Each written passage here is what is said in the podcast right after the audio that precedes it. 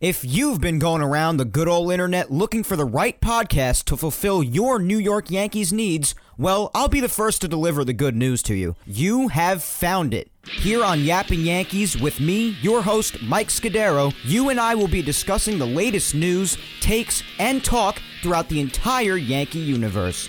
Oh, and there may be some ranting on my behalf. Yeah. Anyway, what do you say we get to it? Let's get to yapping! Hello there, my fellow Yankee fans, and welcome to episode 118 of the Yapping Yankees podcast, where we yap about the Yanks and nothing but those Yanks. As always, I am your host, Mike Scudero, here on October 31st, 2021. what is easily one of my least favorite days on the entire calendar is here Halloween. and I'm sorry to be a downer for those who like it, but I have always loathed Halloween. I just think it's all kinds of stupid, but hey, if you enjoy it, then go enjoy it. What do I care? just stay away from my door while I record here, all right? uh, how are you doing otherwise, my friends? Are you enjoying the World Series at least? Or are you too sad to enjoy it because you realize that means baseball is over in a few days? Because for me, it's always been both. because while I love and enjoy the World Series all the time, every year, it always just hits me like a train that it also means that baseball is just mere days away from being gone from my life for four months. And that always just leaves me really sad. But regardless, in any event, we've got the Astros and the Braves. And the Braves, I mean, what an incredible story they've been, especially without Ronald Acuna, one of their superstars. And they're up three games to one as we head into game five tonight in Atlanta. So the World Series could even be over by tonight. But regardless, even if it were to go the full seven before even next Sunday comes around, baseball will be gone regardless of how many games it goes, by the time I talk to you next Sunday, it's going to be the offseason for everybody. At which point I will fully embrace the misery of the baseball-less, cold, dark, dreary winter, as I do every year. What a happy, upbeat attitude today, huh? I just paint a lovely picture with words. I'm sorry. I just, I just, guys, I just really hate this day. I really, really do. I just wish we could jump from October 30th straight to November 1st every year. So I'm just annoyed. My apologies. But this doesn't change the fact that we're going to have a blast of a show as always. All right?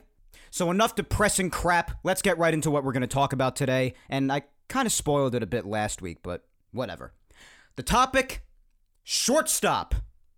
Who do we all want to see as the 2022 New York Yankees shortstop.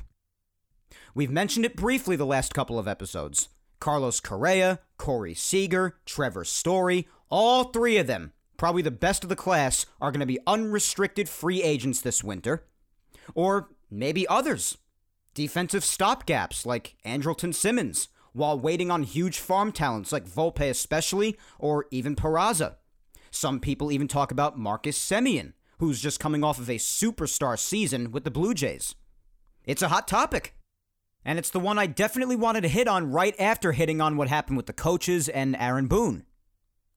Now, obviously, it's the New York freaking Yankees we're talking about here, so many of us, many people in the fan base, would like for them to go for one of those big three guys in the shortstop class this winter, but who knows as of now what they're going to do for sure.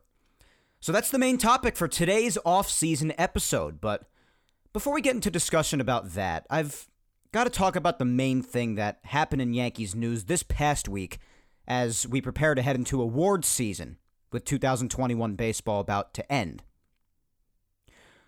What is wrong with certain people who vote on awards? Like Rawlings? What is wrong with them?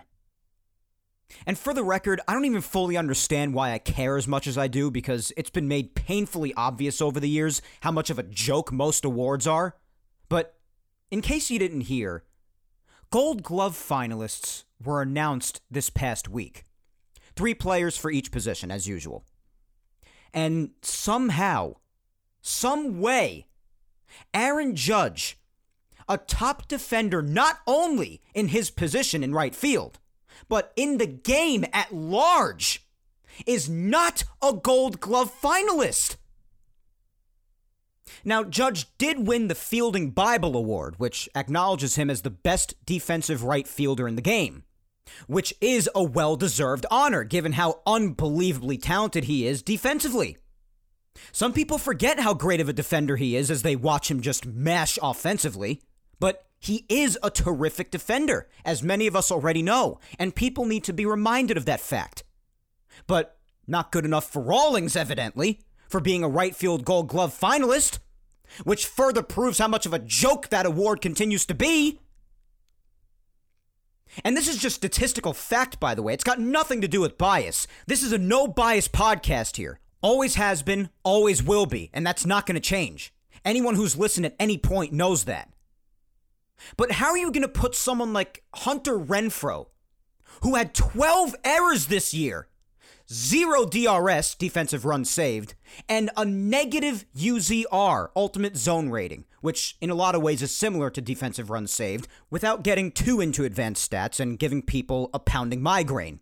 But in layman's terms, UZR covers a player's entire defensive performance errors, range, outfield arm, you name it. And I'll be the first to tell you that having a negative UZR, those numbers aren't good. Beyond having a strong arm, there's no way possible that Renfroe deserves this over Judge. Judge is better than all three of them, if you ask me. The three being Hunter Renfroe, Kyle Tucker, and Joey Gallo.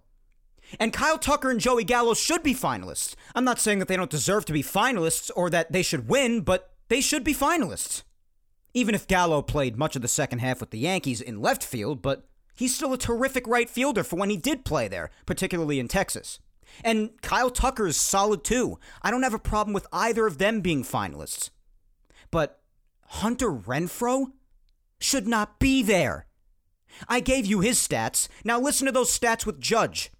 Judge, 11 DRS, which is great. 3.4 UZR, which is really good, higher than any of the others.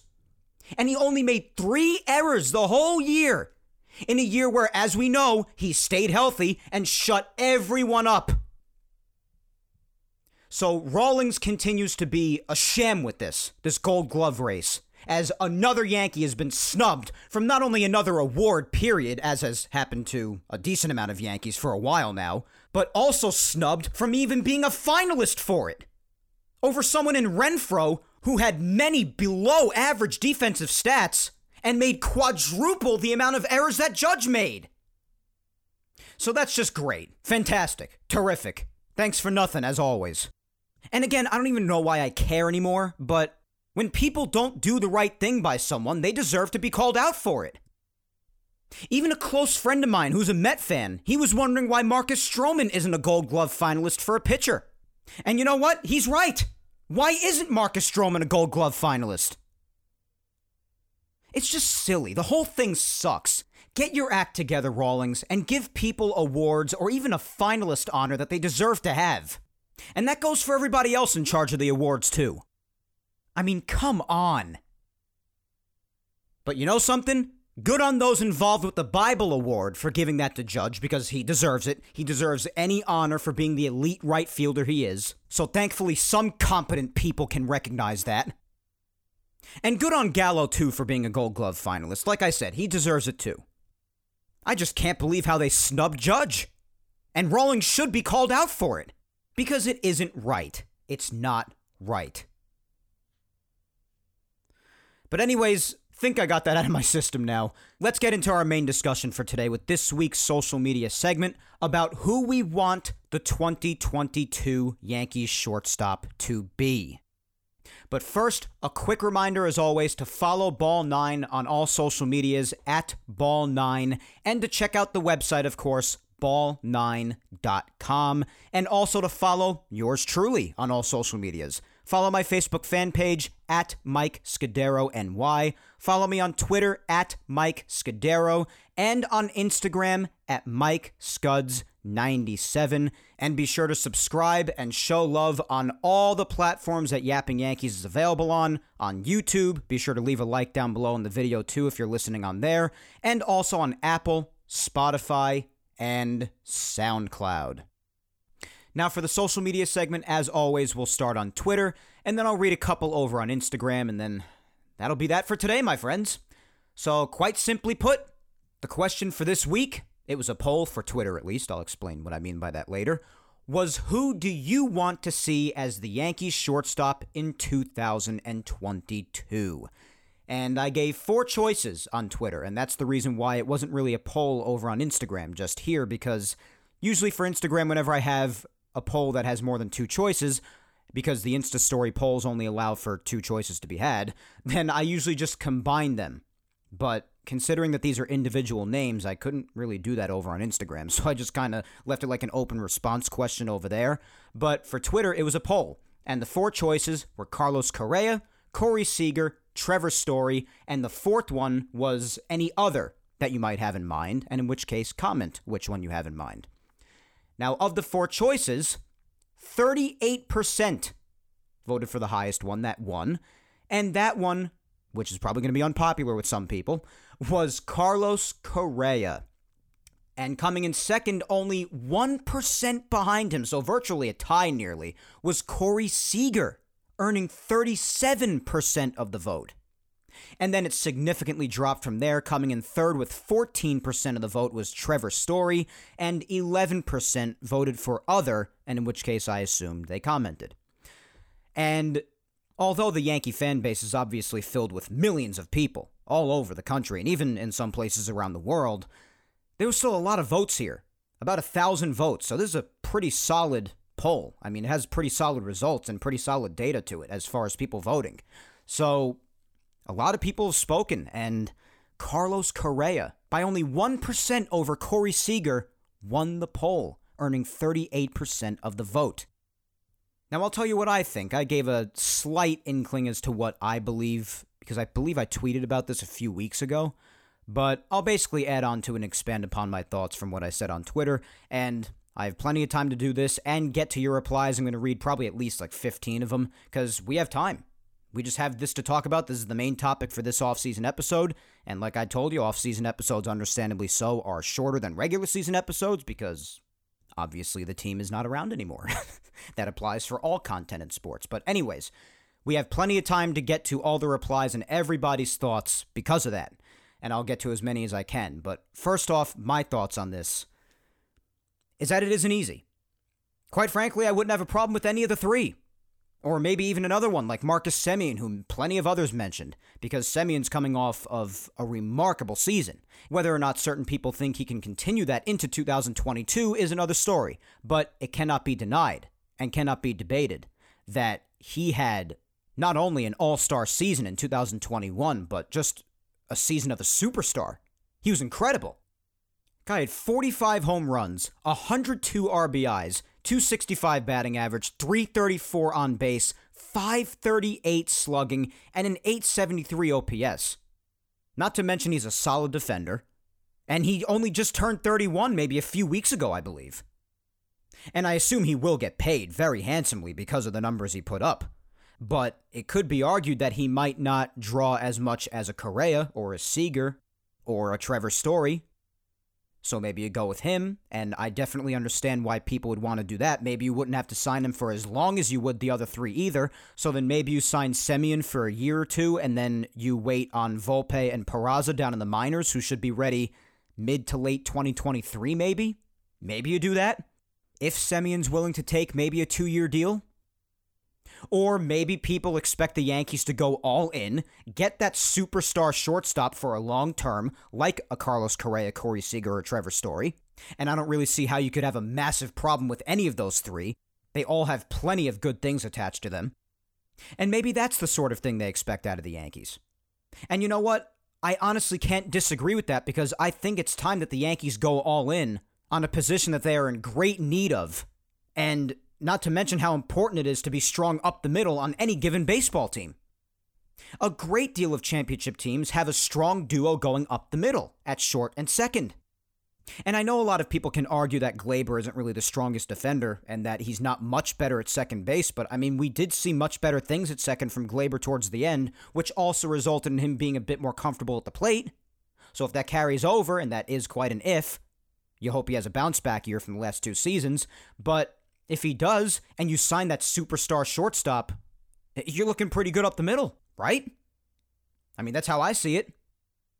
So let's dissect each of them really quick. We'll start with Trevor Story.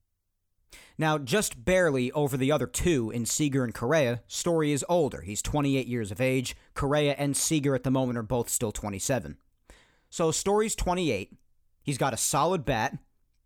And as always with the Colorado Rockies, you have to look at the Coors Field splits, as they call it, because Coors Field is obviously on a very high elevation over there in Colorado. And some people, when they leave the Rockies, that elevation in Coors Field is not really existent anywhere else because no other stadium is at the elevation over sea level that Coors Field is. So it could be a concern for some people that if they leave a stadium with that much of an offensive advantage that helps carry the ball out of the park, unlike any other baseball stadium, that their numbers could take a hit anywhere else. And I guess it's a valid concern, but someone like DJ LeMahieu, who isn't really power to begin with, not a power hitter, but his numbers, at least the first two years on the Yankees, the Coors Field effect really didn't seem to take effect because he seemed unfazed. He came to Yankee Stadium and was terrific. Had a down year this year, of course, or maybe a year that reflects some of his prior seasons, but we'll see what happens. I mean, for a great deal of the season, we saw he was dealing with some injury problems, and we'll see since he got that sports hernia surgery that we spoke about if going into 2022 healthy does anything, or if he puts up similar numbers to 2021. We'll see. But my point is the Coors Field effect. And it's yet to be seen if that would take place with Trevor Story, who definitely has more power in his bat than DJ LeMahieu does. Also tends to hit for average and gets on base quite a bit, which a lot of people like, especially the average part. Old school fans really value average. I value average, but I also value a crap ton of other offensive stats. So it's not the end all be all with me. I need a lot more than batting average to evaluate a player. I've spoken about that before. But Trevor Story will give you that. He'll give you good offense. And he'll give you really good defense. He's a great defender over there at shortstop. He and Correa definitely have an edge over Seager defensively. So with Story, you're getting a really good bat and you're getting a really good defender. And he's a right-handed hitter, so you wouldn't be getting a lefty, but he is he's a solid player. He really is. Not to mention, and this is one of the most important things for me personally, especially being a Yankee fan and dealing with injuries and all that crap, is that since 2017, of course, this doesn't include 2020. As a matter of fact, it should, because 2020 was what it was, but he still played almost all the games. Is that since 2017, he plays the vast majority of the season. He does not have a lot of injury issues. 2017, he played 145 games. 2018, 157. 2019, 145 again. 2020, in a 60 game season, he played 59. And in this past season, he played 142. So he plays a lot of games. He's around, which is very important to me personally. So that's Trevor's story. You look at Corey Seager now. Corey Seager, solid lefty bat. He'll give you plenty offensively. He's a solid bat to have in that lineup. And again, with the Yankees, most importantly, he's a lefty. But he puts the bat on the ball. Defensively, not great. And of those three, I would say he's the worst. And you saw he made those really bad mistakes in the playoffs, too. Not to say he's absolutely horrendous, but he's the worst of those three. He's been in the major leagues since 2015. He's hit a lot of doubles in his career in that time. He's had over a 300 average a few times, including in 2021, and he's a career 297 hitter. And his on base percentage in his career is 367. It was 394 in 2021 with a 521 slugging and a 915 OPS. And even his career slugging is 504. Even though he won't give you that many home runs this past year, only had 16, even though he only played 95 games, which I'll get to that in a second.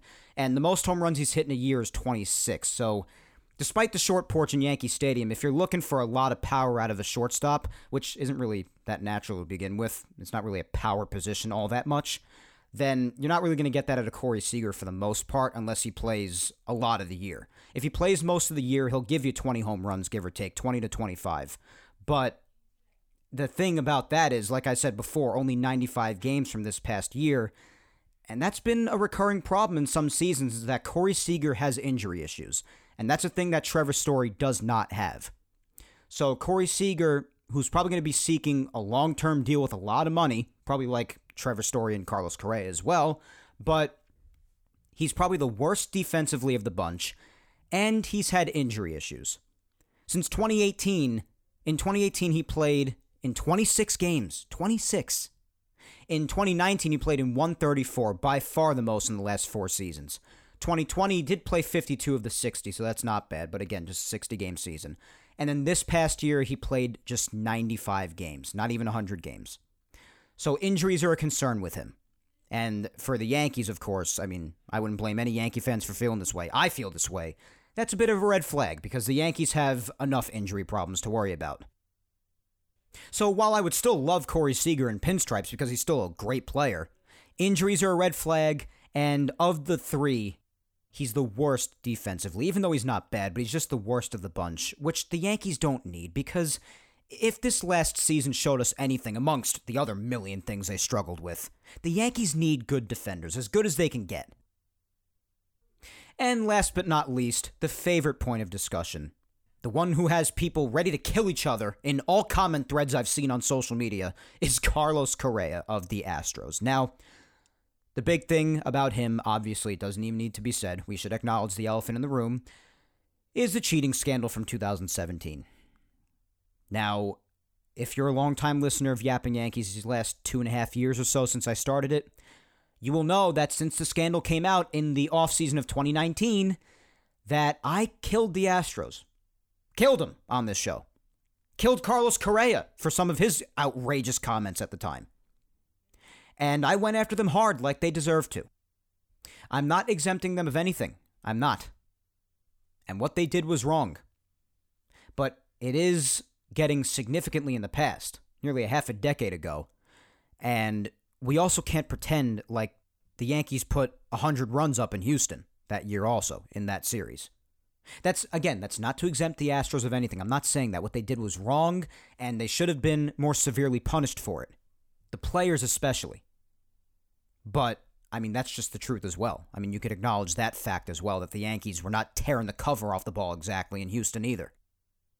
And Carlos was a part of that, and people feel very strongly about that. There are only a few Astros left from that 2017 team.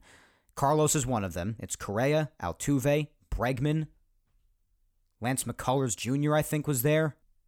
And I'm having trouble thinking of anybody else, if anybody else even was there who's still there right now. I mean, you could probably rattle them off. This is just off the top of my head. I'm not even looking at anything, so. But there's a good chance that there's maybe a name or two escaping me right now. But those are the main ones that are still left. And Carlos is one of them. And Carlos Correa, like the other two, is going to be an unrestricted free agent this winter. Probably going to be seeking a monster contract for his services. And at age 27, his services are desirable. Now, if you look at his career numbers, they were way up in 2017, and we know what happened in 2017, of course, but his numbers have still been really good since then. I mean, there's some years where his batting average dips. I mean, I know again some people don't aver- don't value batting average, but this past year he was batting basically 280, 279, 366 on base percentage. He does get on base a lot. 356 career on base percentage, 485 slugging, and an 850 OPS this last year, 481 career slugging, and 837 career OPS. He'll give you anywhere from 20 to 30 home runs. He'll bat in a lot of runs. He's had as many as 96 RBIs going back years ago in 2016, had 92 this past year. He drew 75 walks this year, which tied a career high in 2016, and he doesn't strike out a lot. He does not strike out a lot. He only had 116 strikeouts this year. He puts the bat on the ball. And on top of his offensive numbers, he's a terrific defender with a great arm. And all around, he's a solid player. You could feel how you want about him as a person, and you could feel how you want about him in 2017. But that doesn't change the fact that he's a great on field talent even despite everything that happened in 2017, when his numbers were inflated, yes, but it's not like he's had an awful career since then. He's still done amazing things. And whether you like it or not, guys, that can't be ignored or denied because it's statistically true. And like Trevor Story, you'd be getting a right handed bat because Carlos Correa is a righty. The only lefty in this bunch is Corey Seager, if you care that much about the Yankees acquiring a lefty. And when it comes to the past, when it comes to 2017, I think at least a little part of me will always be upset about that and the lack of punishment, particularly towards the players. I think I'll always be at least a little upset about that. But when it comes to the Yankees winning and getting the best, or at least one of the best options out there, which Carlos Correa definitely is, on field talent wise, whether you like it or not, I just haven't been letting that scandal dominate my life anymore, like I did when it first was discovered, when it first came out in the offseason of 2019. I don't have the same anger about it that I did back then. Time has passed, and as many of us know, time passing usually results in the healing of many wounds. And I don't mean to get all philosophical on you right now here on Yapping Yankees, but what I'm trying to say is that while I will still, while I still do, and while I always probably will at least harbor a tiny bit of anger about what happened, especially because it directly involved stopping the Yankees on the remarkable 2017 run, too. I'm not sure it's enough at this point anymore to stop me from saying that the Yankees should acquire someone like Carlos Correa if they are able to if it will help the team that significantly, which a guy like Carlos Correa will. I know the history, and I hate the history. But as time passes, that's what it is to me history. And I'm trying to look forward here. And while each of these three, and even others like Marcus Semien, they have their pros, they have their great aspects about them, all of them. And they really all have some cons attached to them as well, or potential cons. Carlos Correa, to me, is the best option as far as on field talent. Now, because I don't want to be a hypocrite, there is one thing that I just realized that I didn't mention with Carlos that I did mention with Corey Seager, so I don't want to be a hypocrite. But Carlos Correa has had some injury troubles in the past as well. Like in 2017, he played 109 games. 2018, he played 110. 2019, only 75. And in the last couple years, even though again 2020 was shortened, he's silenced those injury critics again. Played 58 of the 60 in 2020, and in 2021 this year he played 148. So, if you're willing to bet that he stays healthy like he did this past year, then you have the last two seasons to go on, which you can't say about Corey Seager, for instance, who only played 95 games this year. So I will also acknowledge that in the past, though, that Carlos Correa did have his injury troubles. But all around, while I wouldn't mind any of these three players, please don't misunderstand me. Any one of these guys for the right price and for the right amount of years, of course, which all of them are going to want years and money. don't get me wrong. But any of these three that the Yankees are to sign, even though I have my guys that I like more than others, I am not going to be upset about any of the three. But if you put a gun to my head and told me to choose, I think I'm choosing Carlos Correa. And I know some Yankee fans who are still extremely angry about 2017, and I get your anger. I do. I know there are going to be a lot of Yankee fans out there who are still very angry about it, they're not going to like me saying that. You might not even like me or respect me as a Yankee fan anymore. I mean, fine, whatever. I know what kind of Yankee fan I am. A damn good one. I don't need you to tell me what kind of Yankee fan I am. But that's just what I think. That's my preference, and that's what I'm going to stick with. That being said, though, I want to mention again I wouldn't mind if the Yankees signed any of these guys. I like them all a lot. I really like what they have to offer in certain areas and I think any of them would be a pretty good fit. But I think the biggest difference maker all around would be Carlos Correa.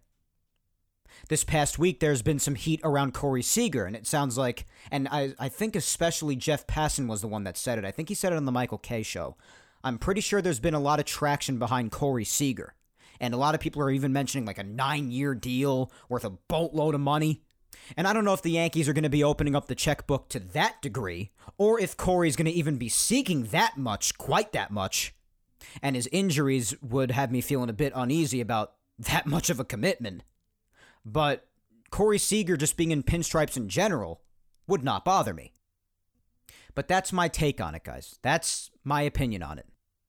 And for the record, I would not mind a Marcus Semien either. I would not mind Marcus Semien at all. After what I saw him do this year, and especially how he and other Blue Jays like Bo Bichette, for instance, just killed, laid waste to the Yankees this year, I wouldn't much mind having him. And he proved, being on the Blue Jays, the kind of damage he could do against the American League East. And we know how awful the Yankees did against the American League East this year. So I would not mind Marcus Semien either. Do not get me wrong. This is a tough choice because I wouldn't mind any of these guys. Again, depending on the contract length and money as well, but that's my choice. So let's hear what you have to say. Again, I'll probably read like 15 to 20 people's replies on Twitter, and then I'll read a couple over on Instagram. I want to hear your thoughts on this. This is a tough choice. And again, a lot of you guys were ripping each other's hair out over it, bringing out a lot of passion. Carlos Correa hatred or Carlos Correa support. People liking Corey Seager. Honestly, not as much mention of Trevor's Story as I thought there would be, but there's a lot of mention about Marcus Semien too. There's even mention about an Andrelton Simmons, who cannot hit, but is a great defender. And of course, they would like for Marcus Semien and or Andrelton Simmons to be placeholders if they're waiting on guys like Volpe or Peraza down in the minors for mid to late 2023 and ahead. So let's hear your thoughts. Up first here on Twitter is Tina at MountainGal456, my good friend Tina, and she says, I think Corey Seager would be a perfect fit with this New York Yankees team. With that being said, I wouldn't be upset if they got Carlos Correa. I guess sooner or later I'll have to get over the whole cheating thing. Not too happy about that, though. Seager first.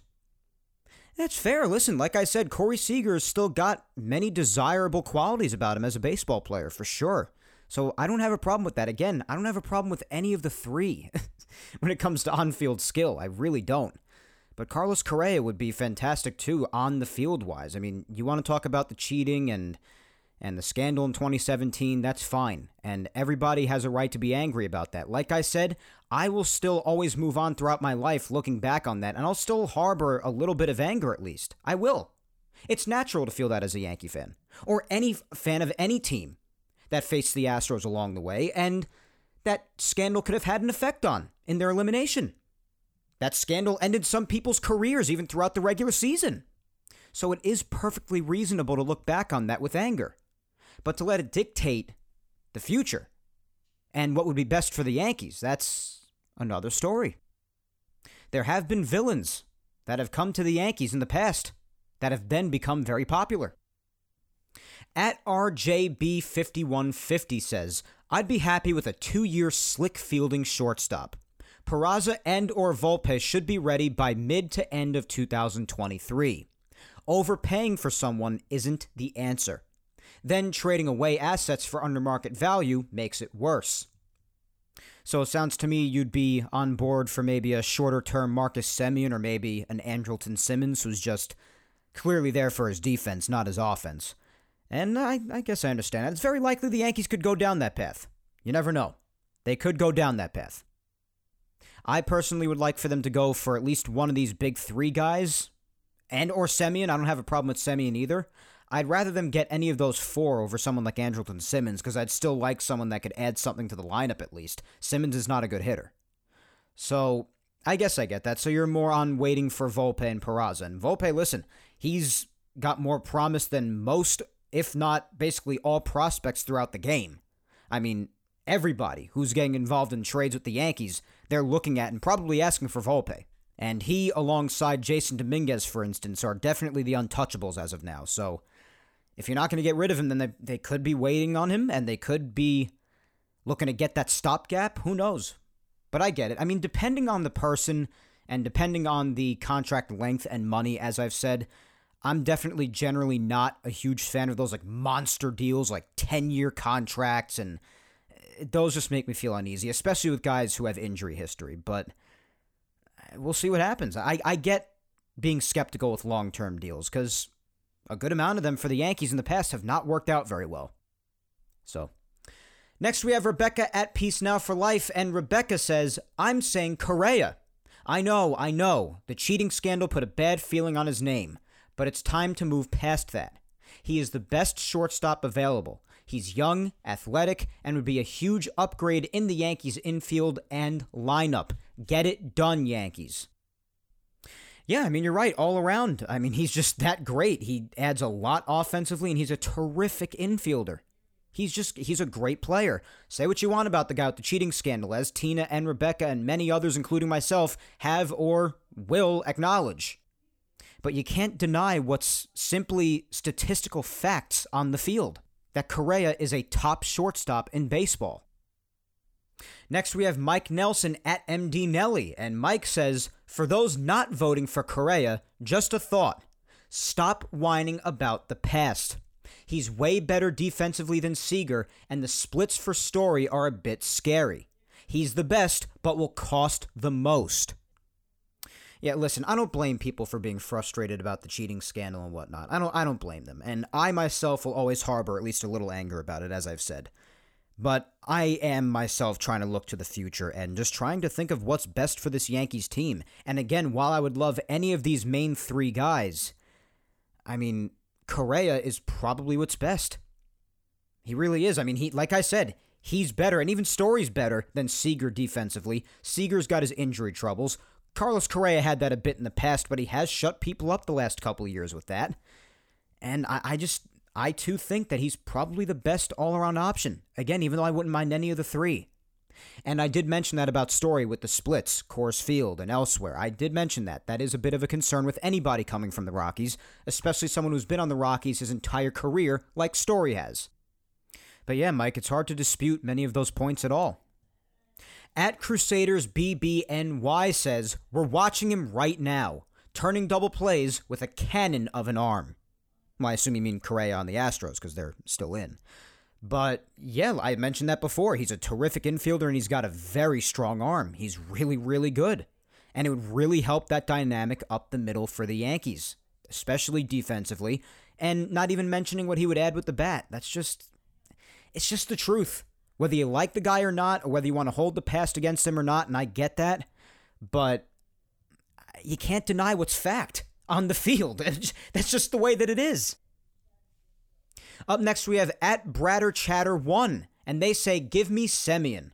Very underrated, and we would be taking him away from Toronto. Yeah, I mean, all the other points I mentioned about Semien for sure, yeah, but that's another good point that you would also be taking him away from a division rival in the Blue Jays that gave you a lot of trouble this year, especially Semien himself. He killed the Yankees. And anybody, any great player you could take away from a divisional opponent, that's a good thing. So, yeah, that's a good point. Next, we have Rob at Laker477, and Rob says, I would really love to have Seager at shortstop. I think he would be a great addition to the team. Yeah, I mean, listen, he may be the worst defensively of the three, but he'll give you a lot offensively. He could bring a really good dynamic to the clubhouse. He's a good young kid. And uh, so he's not a bad option either. None of these guys are bad options. It's just who you would prefer. And I can't blame anybody for wanting Seager. He's still talented. At Deflex2123 says, in a perfect world, if he took less term, three years top, Seager. Story would be option B. Yeah, I, I see Seager asking for a lot. I don't know if it's the nine years that has been rumored out there, but I, I don't think he's going to be settling with three years. I think he's going to want more than that. You got to remember, these, these guys are only in their mid to late 20s. They're going to want some years, which does complicate things if you're not a fan of long term contracts. But well, yeah, with Story, listen, I don't blame you for having Story as option B. I personally wouldn't have Correa that down low. I suppose you're one of those who just really wouldn't want him on the team because of the cheating scandal or what you think he'd do in the clubhouse. Maybe.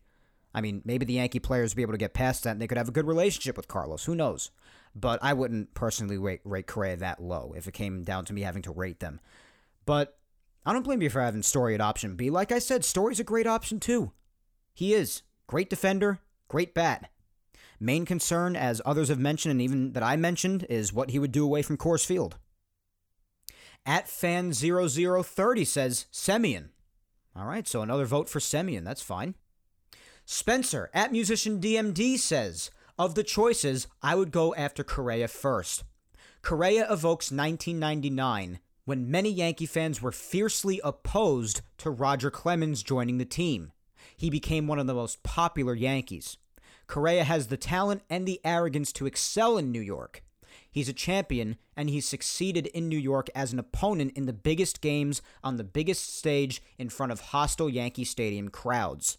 He's in the prime of his career. Eschewing him would be cutting your nose to spite your face. Those are good points.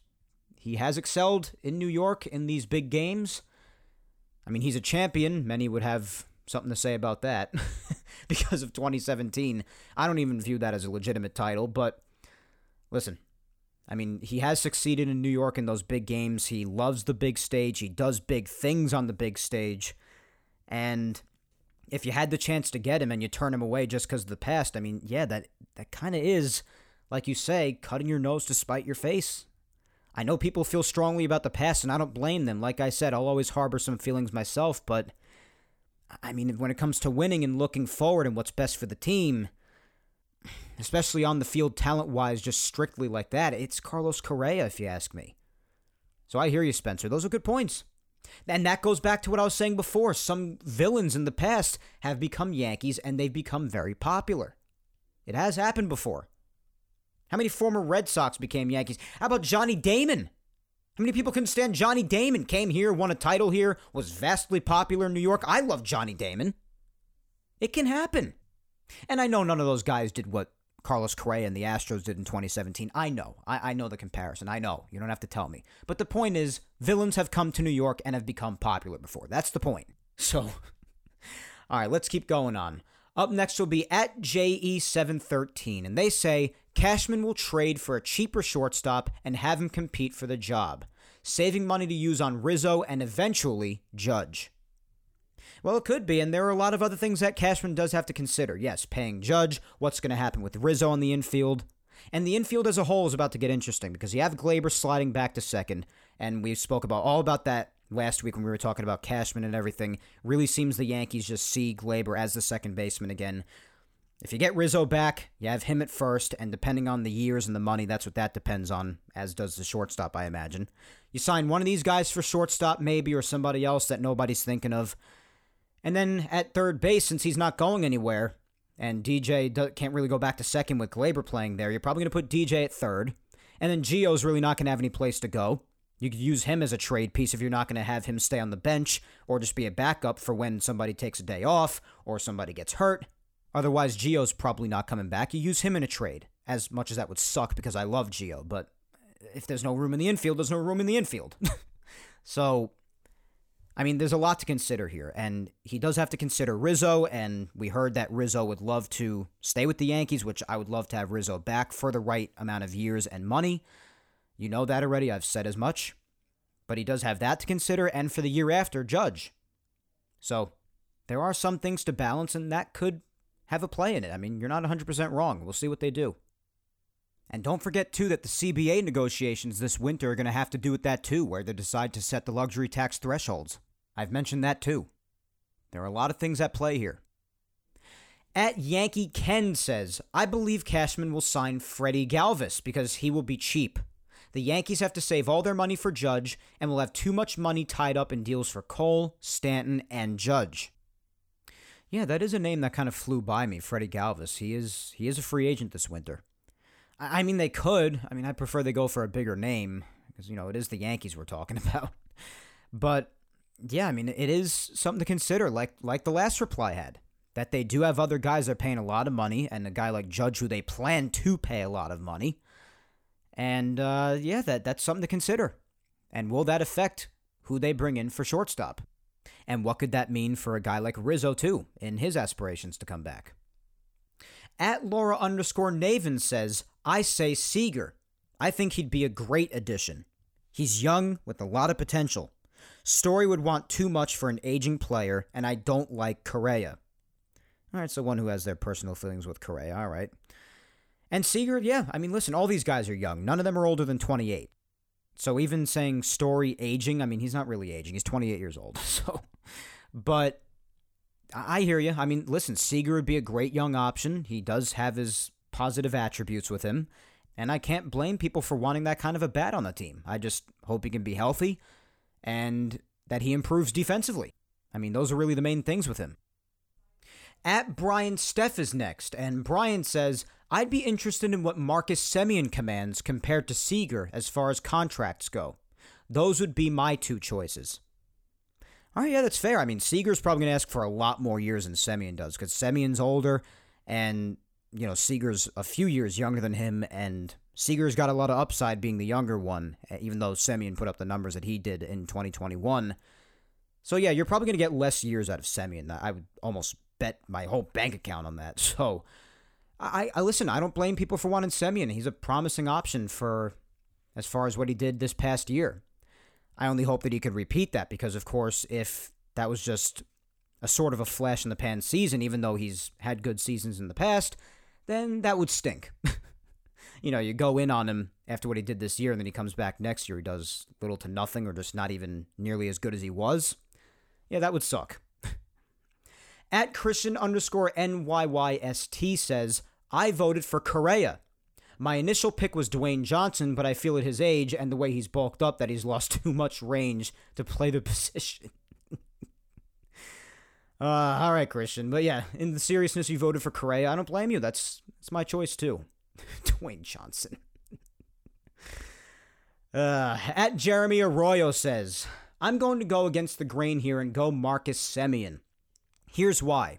First, he's proven he can hit and hit consistently in the AL East. Second, Yankees can do a short contract with him just enough to let Anthony Volpe get more development work in. This will only work if the Yankees don't use Volpe as a trade piece. Yeah, that's what I said. I mean, you, you could get Semien on a shorter deal if you're one to wait on Volpe and then have Volpe kick in in the middle to the end of 2023 or even 2024. Because the people who commented on this saying, yeah, just Volpe or Peraza for 2022, they're not going to be ready this coming year. They're not going to be ready till at least 2023. That's been confirmed by the Yankees already for a long time. So the question is 2022 shortstop. And those two are not going to be ready by 2022.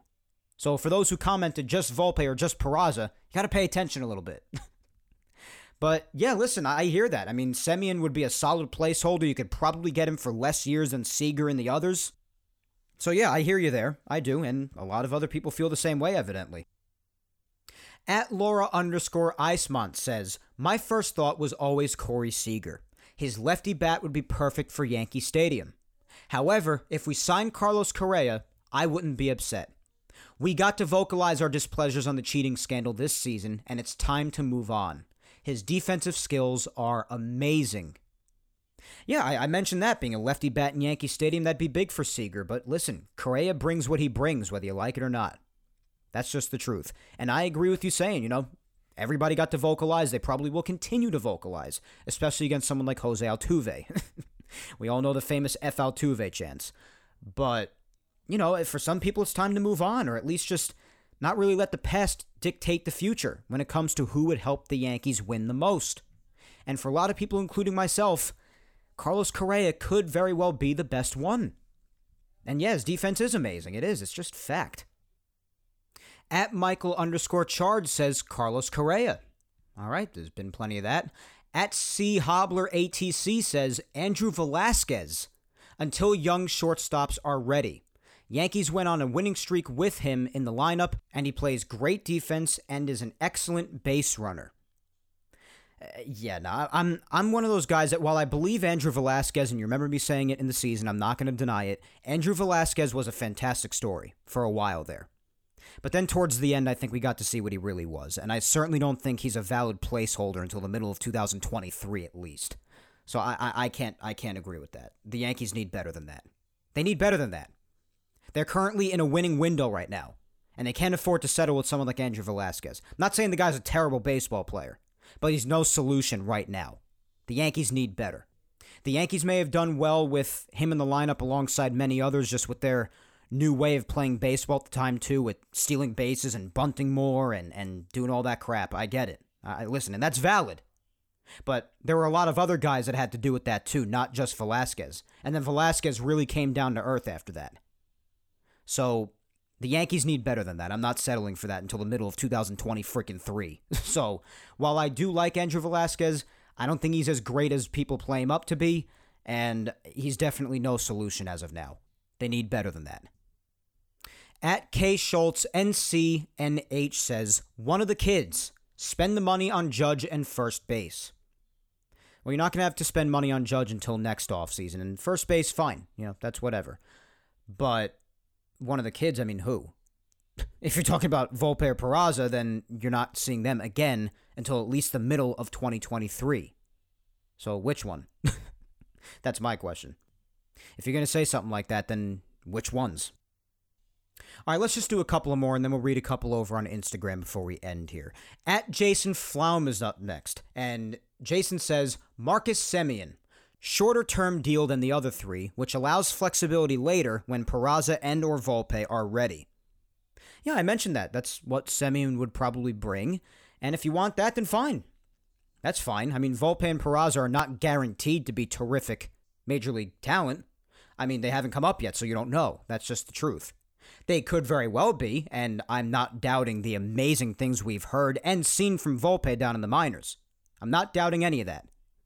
But they're not a sure thing. And a lot of people would just like the Yankees to go out there and spend and bring a sure thing here a proven major league talent. But you could do a mix of that with bringing over Marcus Semien, a proven major league talent, and then he would bridge to later with Volpe and or Peraza. So, listen, it's not a ridiculous thing to say. I personally would rather them get one of the big three, but I don't think bringing Marcus Semien over would be the worst thing in the world either. I think there are worse things they can do here, much worse things. But let's see what a couple of other people have to say. At Yanks Galaxy 28 says, I would not mind seeing any of them in pinstripes. Better than the status quo. Yeah. and the status quo right now is that there's nobody because Gleyber's sliding back over to second base. So they need a shortstop. And you're right. Any of those three are great talents in their own rights. At original UYF 1950 says, in order, Seager, Story, and Baez. So Seager, Story, Baez in order. I don't see Baez coming. I, I just don't see that. So Seager and Story. Rather them over Correa. All right. So that's the order with that, I guess. No Correa at all. Okay. I don't really agree with that, but everybody's entitled to their own opinion. all right, and last but not least, here on Twitter, I read a bunch of replies here on Twitter today. I might not even apologize for not getting to all of you. all right, lastly on Twitter, we've got at LeBroy61, and they say Trevor Story will be looking to increase his value, so look forward to an improved year in 2022. With some good shortstop prospects coming through, we only need a short term solution. Well, yeah, listen, Story did, he didn't have an awful season in 2021, but he did have a down year. He did have a down year. But that doesn't change all of his great prior seasons, in my opinion, to me at least. But, I mean, I don't know. I still think he's going to be seeking some good money. I mean, yeah, he definitely has to improve in 2022, but he's a free agent now. So maybe the fact that he had a down-ish year in 2021, maybe you could maybe get him to commit to a lesser deal, maybe. But the league already knows what he's capable of because he has plenty of respectable seasons prior to this one.